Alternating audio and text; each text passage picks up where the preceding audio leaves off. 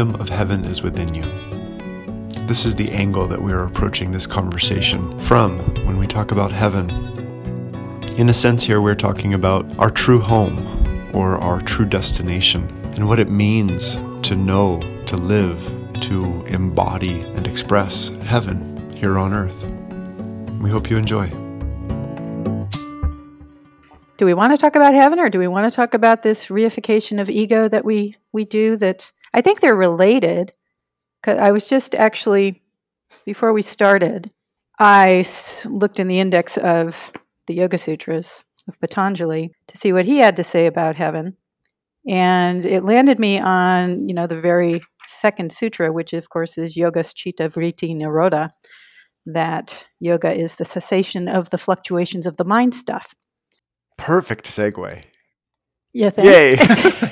Yes, it's a perfect segue between heaven and the exploration of the reification of mind. Yeah. Go, please continue. Well, first of all, maybe I should preface this by saying that, heaven, as the West commonly conceives of it, based in the Judaic and Christian traditions, is sort of this like nebulous place we think we're going to end up after this life. And yogic practice and the great masters have been trying to tell us forever that no, heaven is wherever you make it. Heaven is the thing or the state that you can find yourself in, depending on how you orient yourself to the world. And so it's always available, it's always within us, and it has a lot to do with the way we perceive things. And I think Patanjali in the Yoga Sutras makes the point, the entire point of yoga practice is to help us to disidentify from what's happening in the mind, the fluctuations of the mind stuff, which is the stories and the naming and the frameworks of reality that we have set up that sort of act as a barrier between us and our experience of heaven. And so that busyness in our minds, the thing that we're always trying to transcend in meditation or in, yoga class, that's what's making us miserable.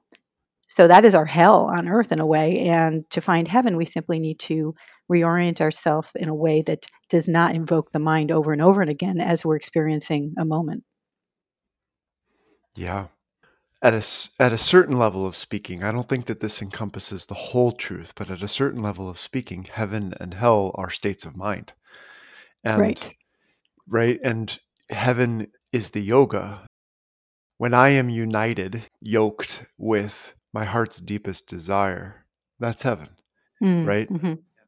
And when I'm not, it is because I'm somehow caught in the patterning of mind stuff of the past. Right. And so there's this, and Buddha said that, and all great masters say that, but Buddha said, your reality is determined by what you think.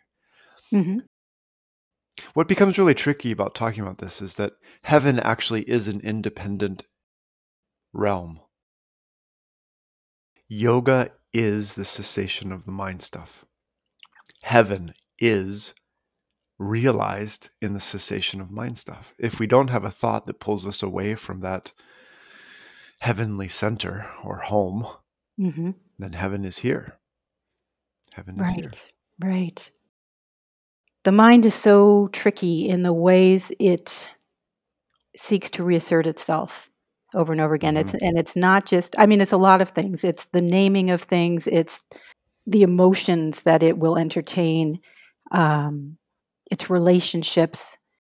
The mind does a lot of mechanical stuff, like just translate reality into words with language. And that's one aspect of it. But there's also a habitual orientation to that reality that we don't even know we're sort of locked into. So, for example, if you, and I think this has a lot to do with our upbringing, if you habitually perceive the world as a place that you have to sort of battle against or fight with all the time, then anything that comes into your experience is going to be automatically seen through that lens. And the mind doesn't have to think about that. We just do that automatically. And these are the sorts of very subtle layers of perception that we can only identify when we can silence the mind long enough to kind of let that wisdom fill the space. Yeah, I think that You're speaking to a deeper dimension of what Patanjali means when he says mind stuff, because part of what he's implying when we really get down to investigating it is not just thoughts, but what you're describing, the reference points from which we operate, that are deeply written into unconscious action, behavior, and perception in such a way that they are, like you said, a lens that we're looking through that we don't even realize that we're looking through. And they're very difficult to uncover. They're very difficult to pierce and penetrate. One of the most sophisticated reference points of the egoic mind is its search for heaven. Oh, say more. Well, we think of heaven, like you said, we think of heaven as a place to be found, or an experience to be found, or a feeling to be found. Mm-hmm. And so one of the really subtle reference points of the egoic mind is its search for that paradise. Yeah. And we find ourselves searching for it without even knowing that we're searching for it. Mm-hmm. Right? And we may not call it heaven, we may call it something else, but we may call it bliss or joy or our life purpose or whatever it is. But the ego, part of what characterizes egoic existence is perpetual searching. Right. And the reification of our mind is largely around that searching. And what are we searching for? The ultimate search is for heaven. Mm. As you were speaking, it reminds me of the way we sort of interpret, the way the mind tends to interpret something like love. Like we have this, and this is, written into our cultural kind of collective consciousness as well. So we're kind of automatically taught this by osmosis. But the idea that love is this explosive, blissful, all-satisfying experience. And you come to understand that that's really not true, that love is so much more subtle than that and so much more sublime and profound and even quiet in a way.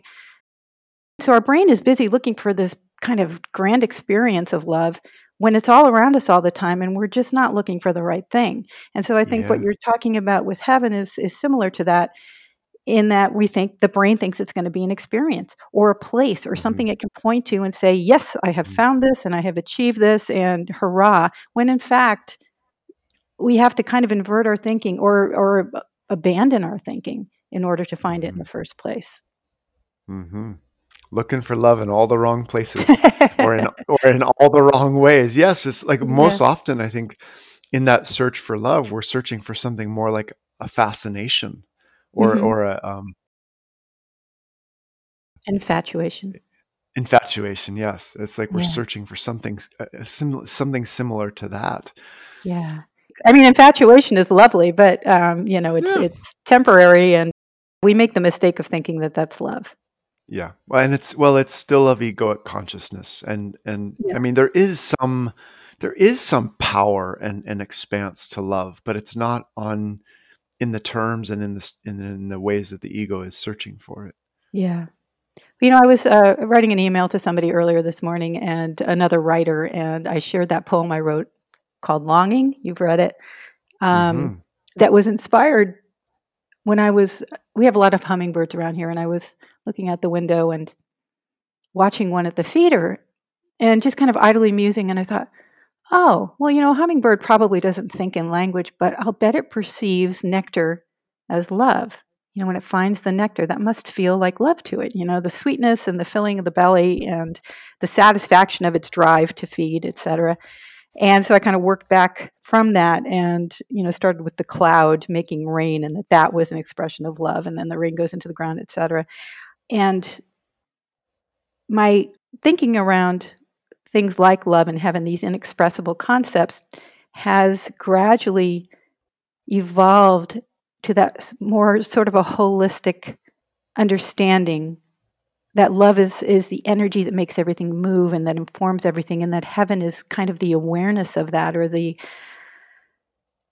appreciation of everything that we've taken for granted as being.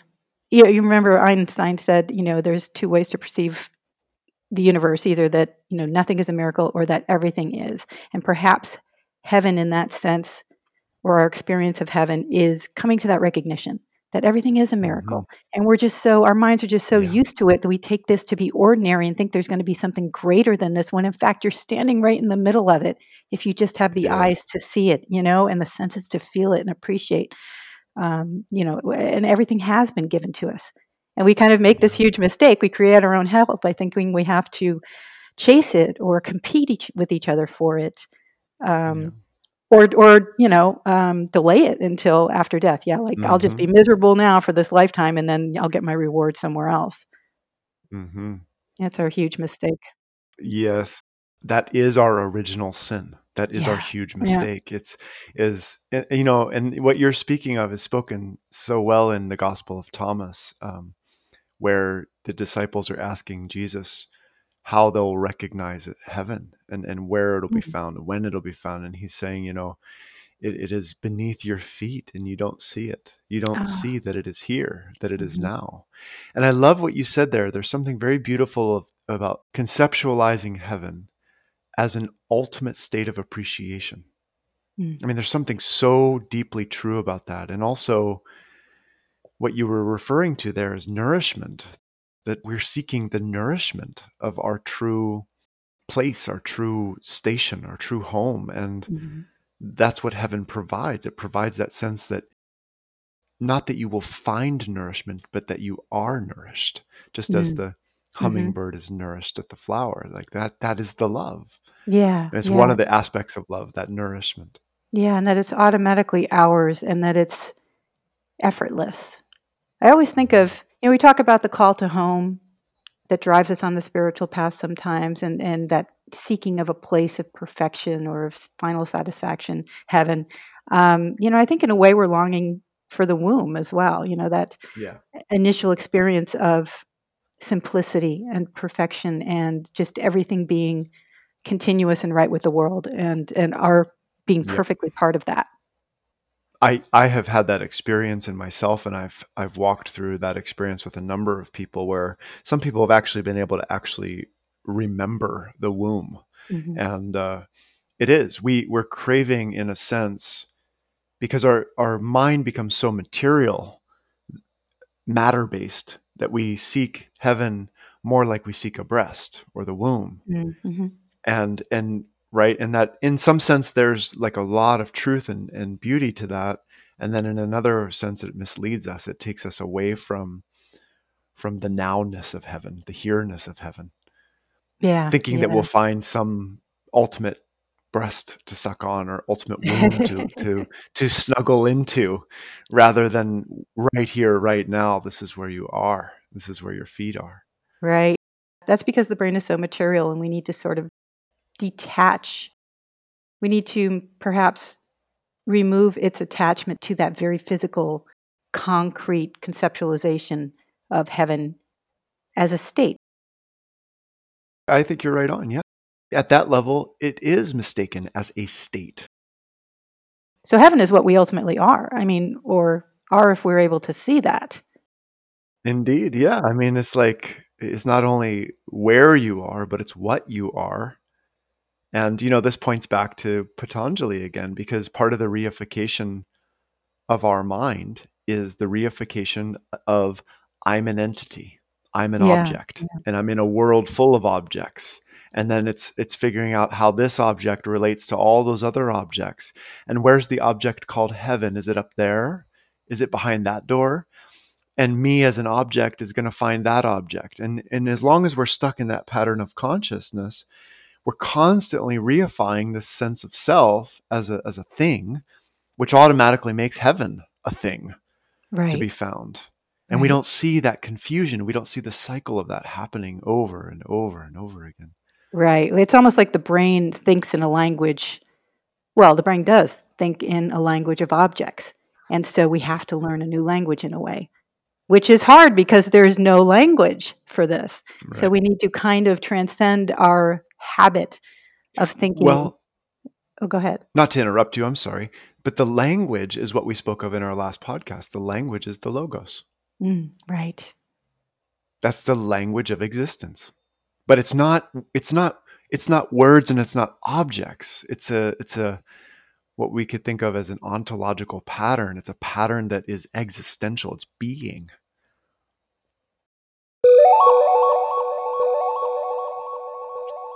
Our last thing we were talking about, well, the last thing I mentioned was the language aspect.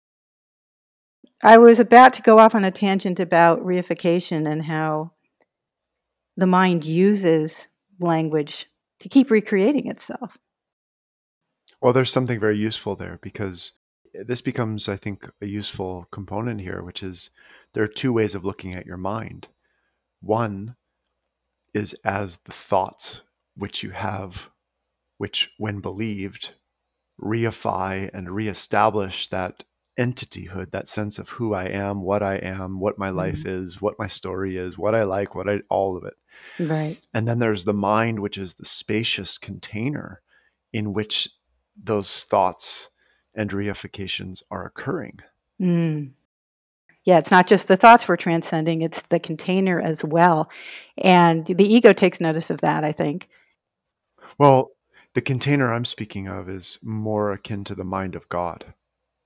Oh, okay. Well, then maybe continue and...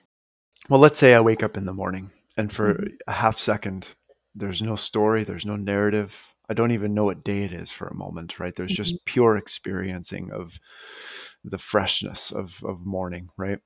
And then I very gradually piece back together my name and what my tasks are and, you know, how I'm feeling and whether I want coffee or tea or blah, blah, blah, any of the details, right? Mm-hmm. So I've reified. I'm beginning to reify myself, put myself back together in the morning. But prior to that, there's just a spacious openness. Right. And that's, I called it a container, but it's a container that doesn't have form. So maybe it's not appropriate to call it a container.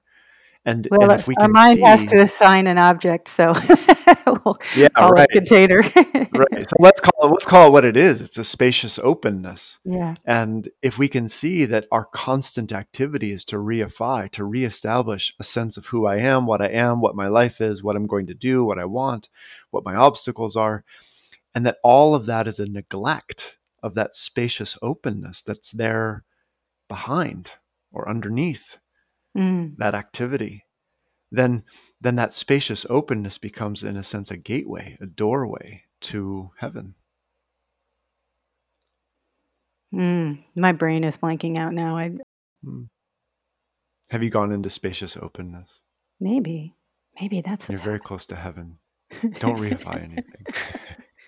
No, that's exactly it. I have like no thoughts right now. I'm kind of just, I had a whole string of logic or something I was going to tell you, and then we paused and it just evaporated. Well, will you speak to us? Will you speak to us from this place of no thoughts? Okay. The funny thing that happens when the thoughts slow or begin to disappear, I find myself in this, it's almost like a vacuum, like this spacious vacuum that nothing can travel through because there's no medium in it. You know, there's no water or air or vibration. So I'm just kind of in this vacuum. And in that place, the interesting thing is that like my physical boundaries dissolve as well. I'm noticing that I'm about as big as my house right now, if I wanted to be. This is a very strange sensation.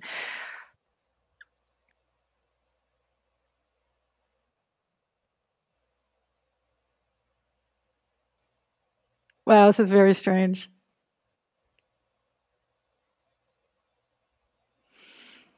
Well, let me see what'll come in.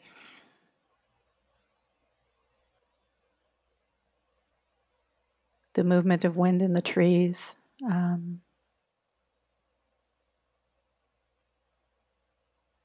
Silence. The texture of silence.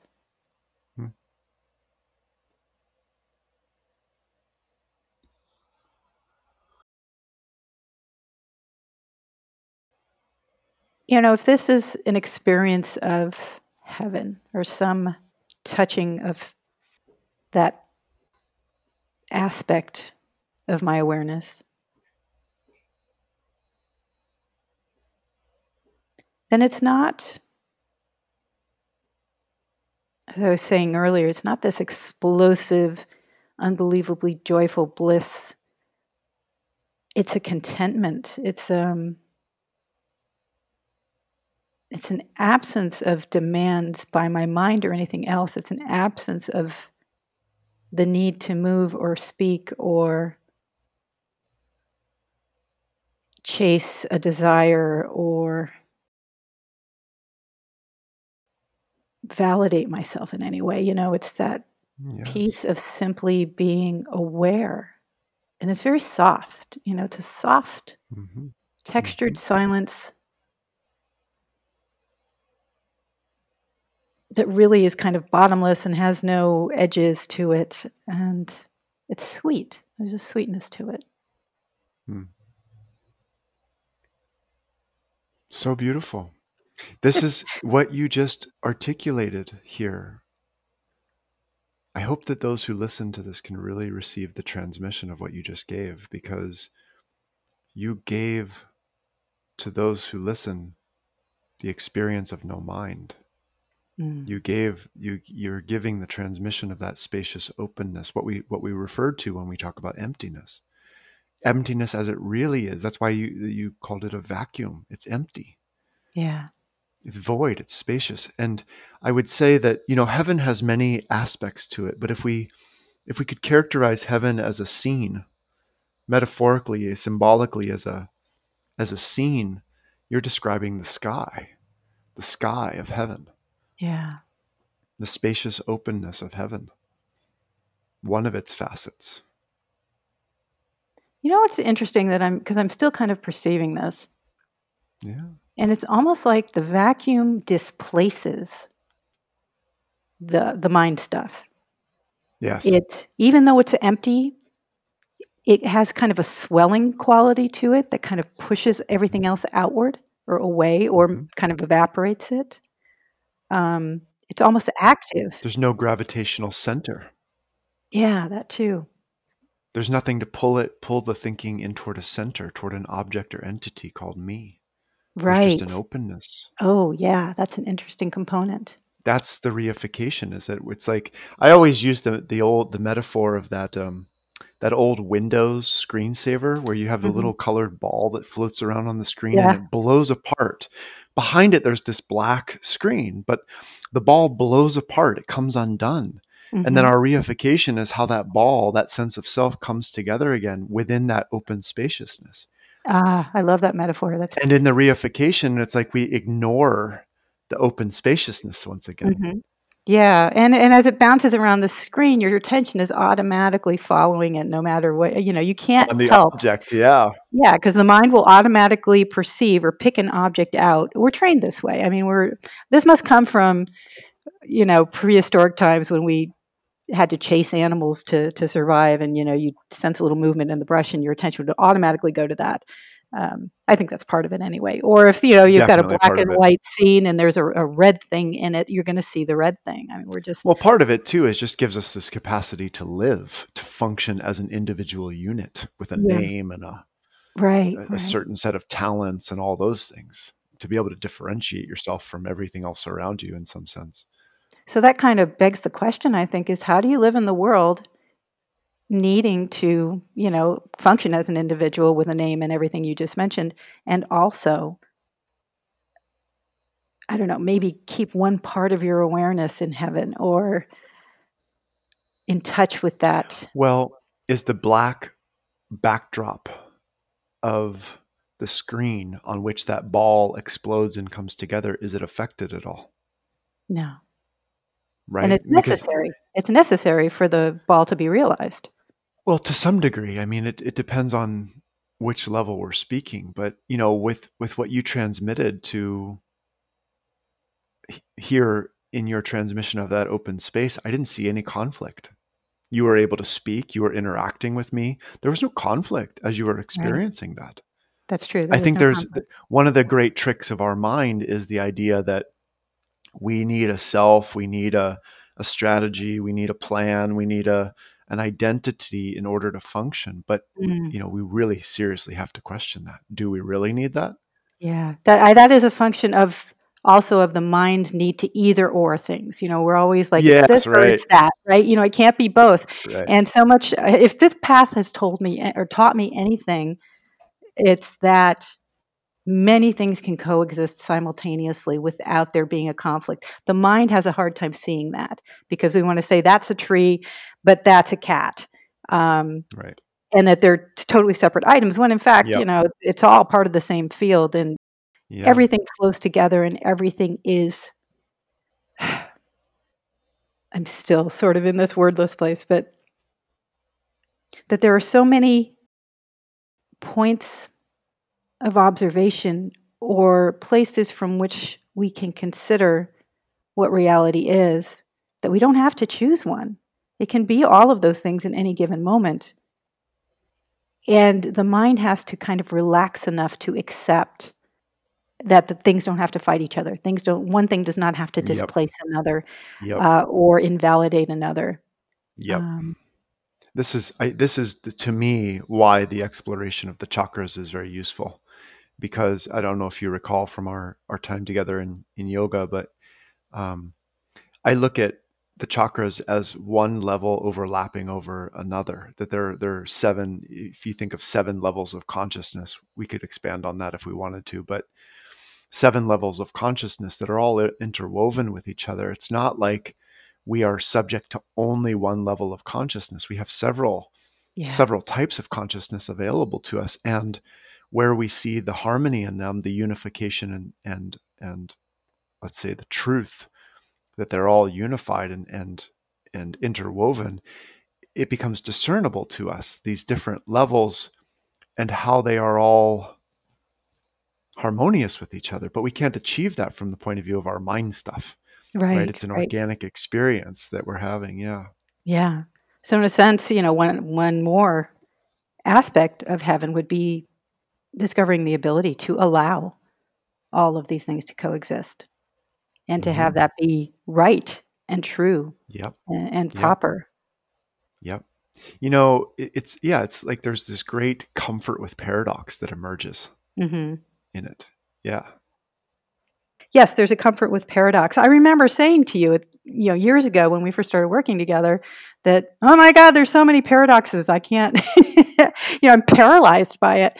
But at some point you realize that that's just a prejudice that the mind has against allowing. It needs to be right. It needs to choose. It needs to know the right way to go and what the rules are. And the rules all sort of go away yeah. at this point. It's the first strategy of our mind is the black and white, the this or that tendency, yeah. good or evil, right or wrong. Right.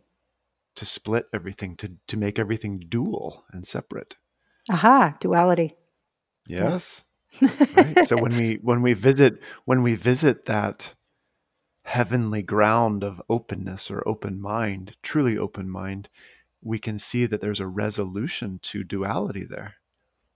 It's like duality is solved, but not by having overcome it, but by seeing what's sort of underneath, what's closer, what's more intimate, more inward.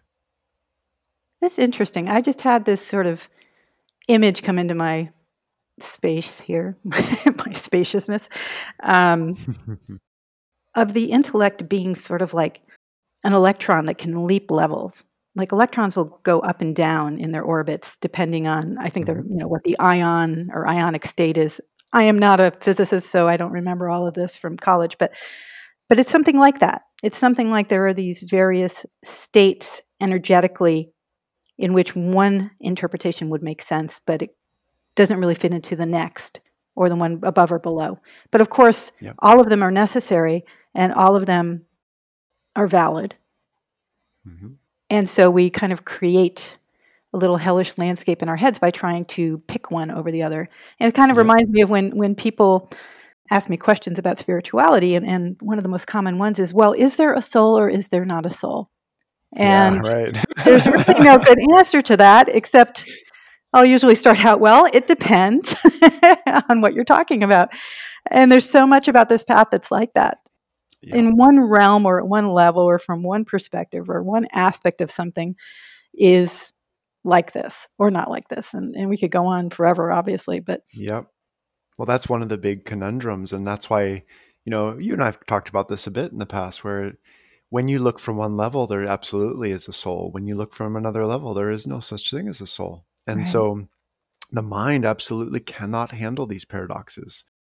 And that's why, you know, it's difficult, because there is an answer to that question, but it's an answer that comes from experience, not from, like you said, intellect. Right, right. There's a place where the intellect can't reach anymore.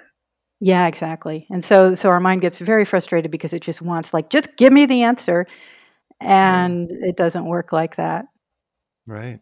I think anybody who's serious about their spiritual practice discovers at some point that you can read all kinds of things in a book, but until you've learned it through experience, you don't know it and you can't teach it. It has to be something you discover experientially. It's a very important message, because it's one thing to talk about heaven. It's another to experience it. It's another to know it as it really is. And the door is open. The gate is unlocked. So how do we step through it then? For those who are kind of listening to this and going, I have no idea what I'm supposed to do to achieve this. Okay, good question. Realize that your feet are already on the other side. Mm. The place you're trying to get is already here. Yeah, it's giving up the search, isn't it? It's a big part of it, yeah. Surrendering to the knowing that heaven need not be, quote unquote, sought. Yeah. Be still. Yeah. Be still and know. And know you are in heaven. Yeah. You just need to recognize it. Yes. I can even feel residual resistance rising up in me as I say those words. I can feel the part of myself that's like, nah, are you sure about this? Well, you haven't earned it yet. You're not worthy enough for it yet. You yeah, haven't exactly. paid your price enough yet. I'm not worthy. I haven't suffered enough, or, you know, still dwelling in that guilt state that we talk about in Course in Miracles all the time, feeling the guilt, the unworthiness. If anything is keeping us on the outside of the gate, it's that. Mm-hmm. It's that sense that that's not my inheritance, that I don't belong there. Yeah. That I'm not good enough for that. I will blame certain religions that I won't name here, but I've talked about before, for kind of, you know, using that metaphor to misinterpret the idea of heaven into, you know, the way we think about it as being a place where the angels, you know, bring you margaritas or whatever. I'm kidding. I know. I'm not going to use that line about margaritas. No, use it. It's great, because I mean, like, there's all kinds of versions. There's the 72 virgins that you get in heaven. There's always some version of what kind of earthly reward you're going to get in heaven, which is a joke. It's a joke. Right, right. But there is actually some validity. And here's another paradox, because there is some validity to the idea that in spiritual practice, you know, we sit in the fire of our discomfort, of our pain,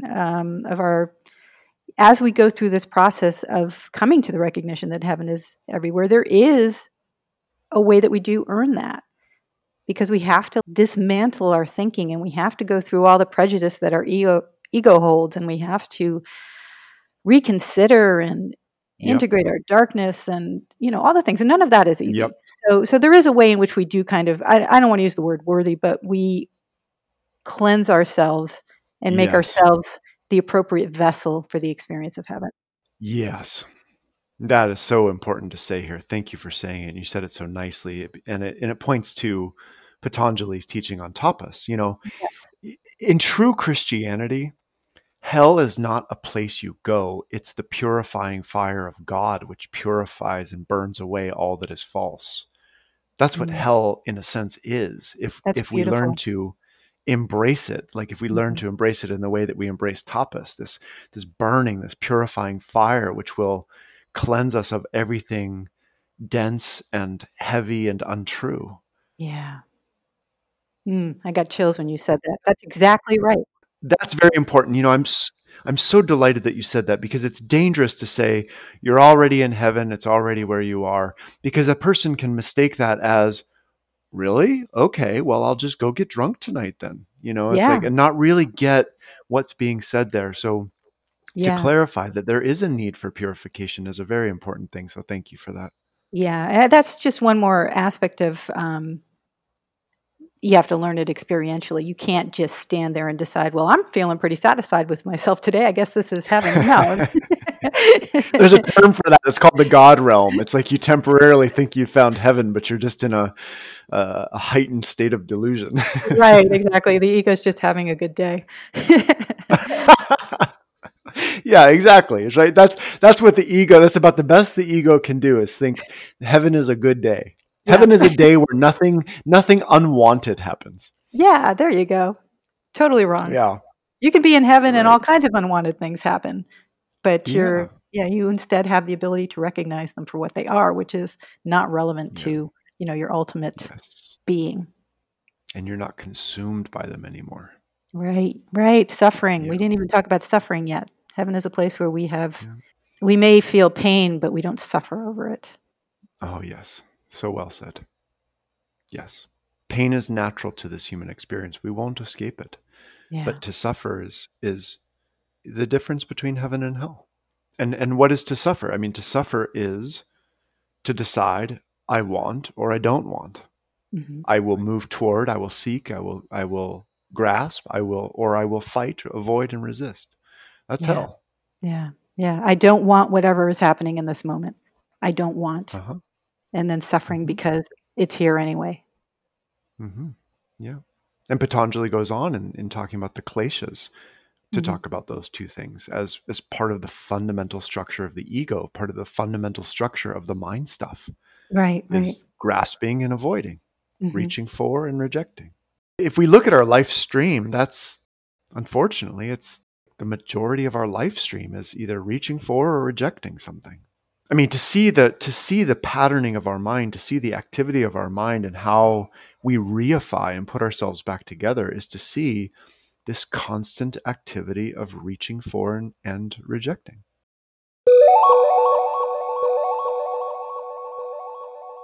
You know what I just noticed? You started talking about reaching for and the pattern of our lives. And, as children, assuming we're in a supportive, loving environment as kids, we're kind of experiencing heaven. Yeah, because we're just innocent and everything is available and open, and we don't really have that self-consciousness that comes later. And we're just moving through our experiences. And I really connected for a moment with the exuberance of being, say, 5 years old. And real, just kind of beginning to come to the awareness that I was in this world. And people ask you, what do you want to be when you grow up? And you get this sense of there's just this menu of options and everything's available. And I want to be an astronaut, or I want to be president, or I want to be a doctor, whatever. And then we kind of move gradually into this hellish landscape where we realize that, oh, there's competition. I can't just be an astronaut. It's not that easy. I've got to do all these things. And there are all these other people who want to be astronauts. And, so we start to kind of suffer over those roadblocks that we hit. And then you hit maybe the juicy part of adulthood or entering into middle age. And it's like, oh, now we're disappointed because we haven't gotten all the things that we thought we were going to get when we were 5 years old. And so now we're moving through this whole different reckoning of what it means to be human.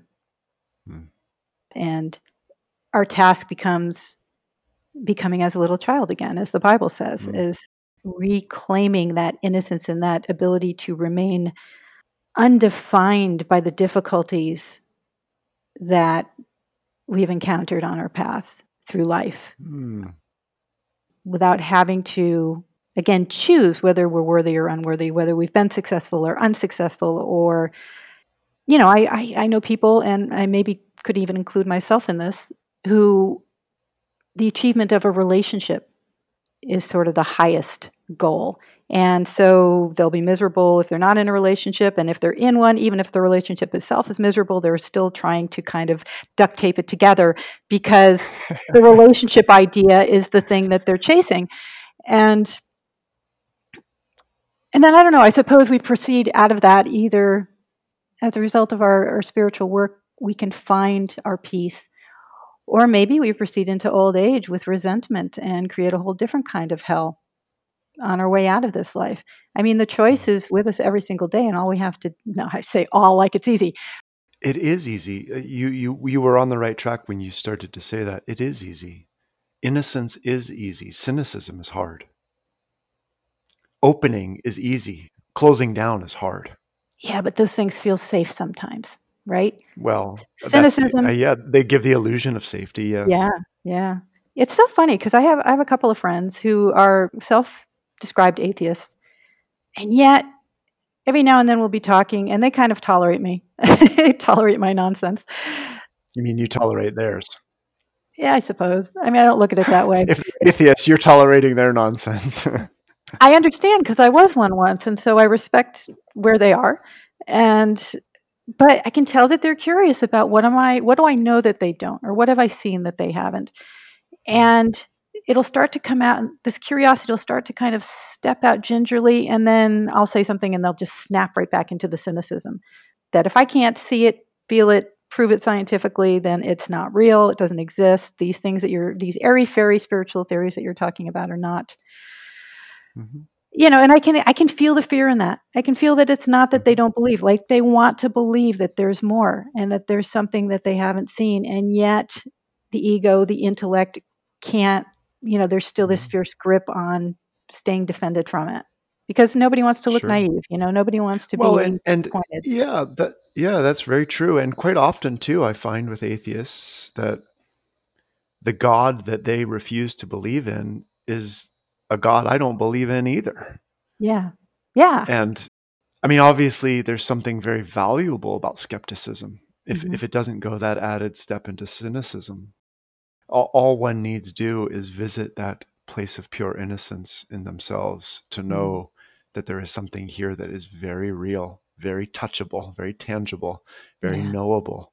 And it lives in us as that quiet innocence. It doesn't have to be conceptualized as a God or some ulterior realm or some, you know, explosive experience. It can just be known quietly through that innocence.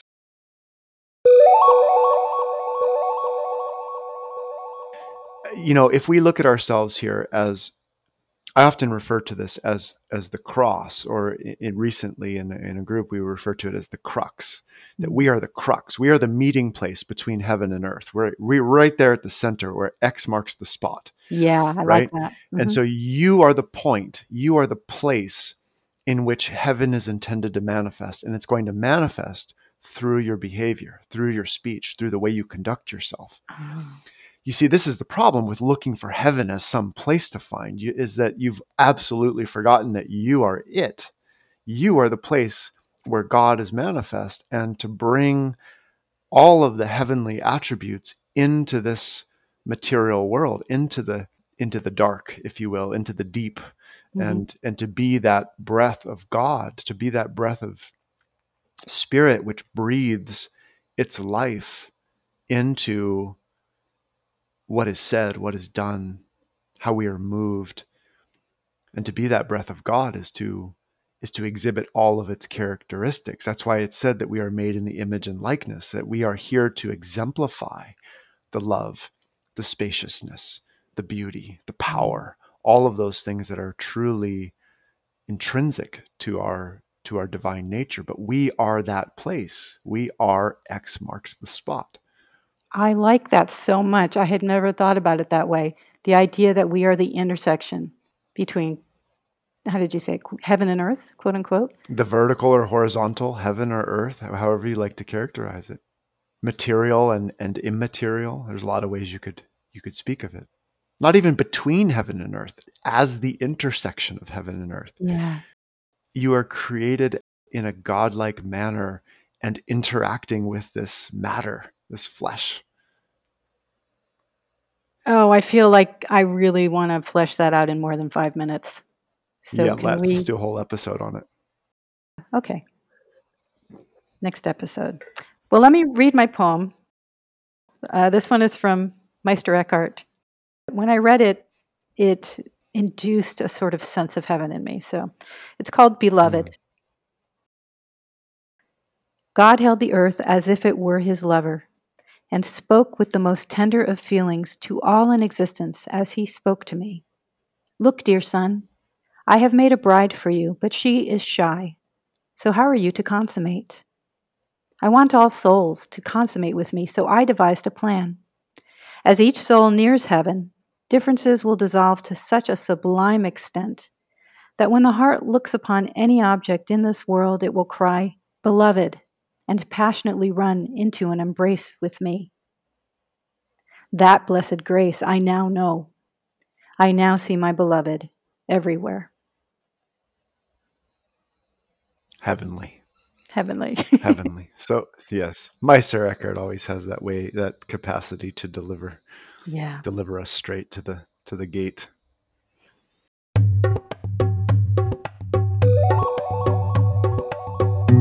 Thanks for listening to this episode of Into the Mystery. We hope you gained something useful. If you'd like to learn more about our work, you can go to our websites. Mine is at adivajra.org, adivajra.org, or visit Rishika's at interdimensionalyoga.com. If you have questions or topics you'd like to hear about in future episodes, be sure to drop us a line. We'd love to hear from you. Thanks for listening.